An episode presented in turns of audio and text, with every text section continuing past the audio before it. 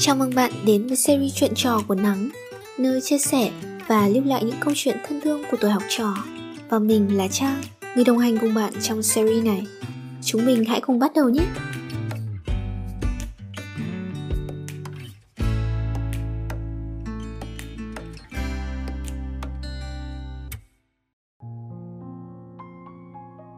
Em gái của chị Đã bao lâu rồi chúng mình chưa thật sự hiểu nhau một tháng, hai tháng? Không, có lẽ là một năm. Lâu quá em nhỉ? Chả biết từ bao giờ mà khoảng cách giữa chúng mình ngày càng lớn. Em đi học về, đã không còn kể cho chị nghe những chuyện ở lớp. Bé mèo michi của chị đã không còn được em âu yếm, đùa nghịch chồng sách chất cao như núi của chị. Dù có nặng quá mà rơi xuống cũng không còn bóng em nhạt nữa. Mà chị, dù có mệt, cũng không còn tìm em tâm sự, thủ thỉ nữa. Cứ như thế, trong mắt hai đứa, hình như đã chẳng còn có nhau. Và rồi, từ vô tình đến cố ý, chúng mình đều đã làm tổn thương nhau. Theo cách mà mỗi người đều tự cho mình là đúng. Gần đây chị có lờ mờ cảm nhận được những điều này. Khi thấy em ngồi một mình trên sân thượng, khi thấy em ôm chậu xương rồng đã chết queo, ngồi khóc. Ngày đó chị theo bà lên tỉnh, lúc về mua tặng em một cây xương rồng bé xíu, nhưng xinh xắn và trông rất khỏe. Chị vẫn nhớ, đã nói đùa với em rằng, xương rồng mà chết thì chị không thương em nữa. Em gái thật ra lúc em khóc, mắt chị cũng nhòe đi. Chị muốn chạy đến, ôm em vào lòng.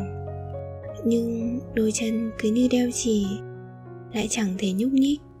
Em vẫn ngồi khóc, còn chị vẫn đứng đấy, mặc cho hai chân tê dại. Cho đến khi nghe tiếng bà hàng xóm gọi cửa. Bẵng đi một tuần, có lẽ em cũng chẳng còn luyến tiếc gì cái cây ấy nữa. Chị thì lại bắt đầu khó chịu.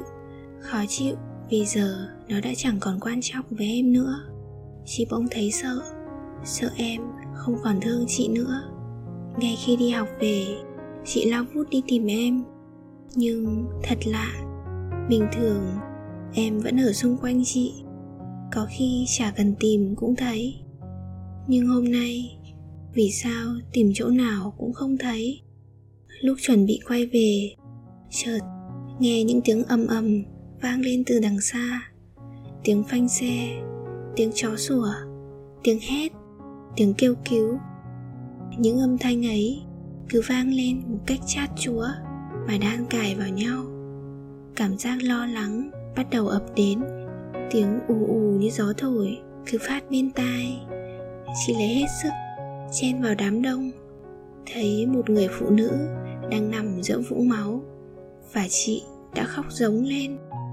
Khóc đến mức ai nấy đều tưởng đó là người thân của chị. Nhưng lúc đó, chị không thể nghe mọi người hỏi gì, cũng chẳng nói được gì. Việc duy nhất chị làm được là khóc khóc thật to. Hình như đến lúc mệt lả, chị trông thấy bố mẹ chạy đến ôm chị về khi tỉnh lại, trời đã tối đen. Lúc xuống phòng khách, chị mới biết hôm nay là ngày sinh nhật mình. Đứa em gái nhỏ chạy đến ôm chị, ôm chặt lắm. Đến mức chị sắp ngạt thở, nhưng chị vui lắm. Và tối nay, chị đã có một ngày sinh nhật thật đáng nhớ. Ngày mà chị em mình đã bắt đầu lại, đã yêu thương nhau nhiều hơn. Giờ khi em đã ngủ say bên cạnh, chị vẫn muốn được nói với em lời xin lỗi.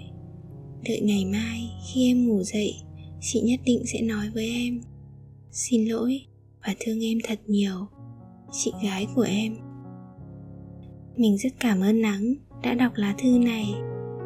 Đây là chuyện gia đình mình và cũng là cảm xúc của mình. Mình xin lỗi nếu lá thư này khiến mọi người buồn, nhưng nếu có thể mình vẫn mong thư sẽ được phát sóng để em gái mình có thể nghe. Rất cảm ơn mọi người đã lắng nghe. Mình biết trước đây mình không phải một người chị tốt, nhưng mình đã thay đổi.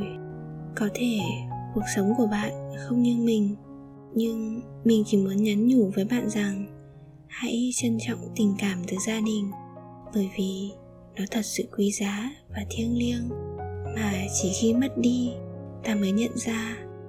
Chúc bạn và gia đình luôn đón nhận những điều tốt đẹp nhất. Vừa rồi là lá thư của bạn nhiên. Một lá thư rất xúc động. Mong rằng tất cả chúng ta hãy luôn trân trọng những người thân bên cạnh. Cảm ơn bạn đã nghe thư và hẹn gặp bạn trong những lá thư tiếp theo.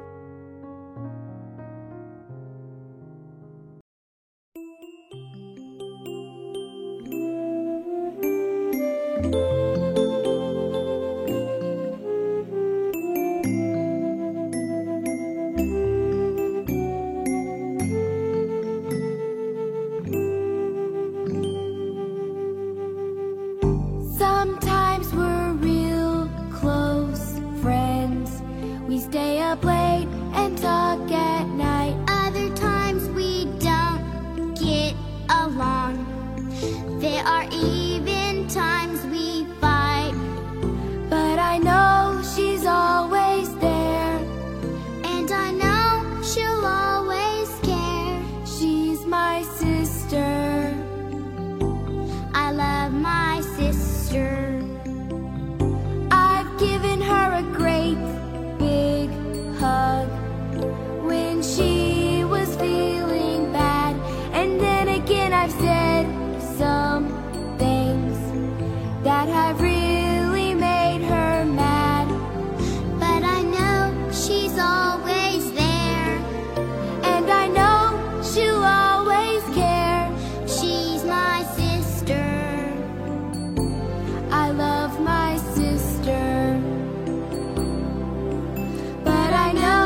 she's all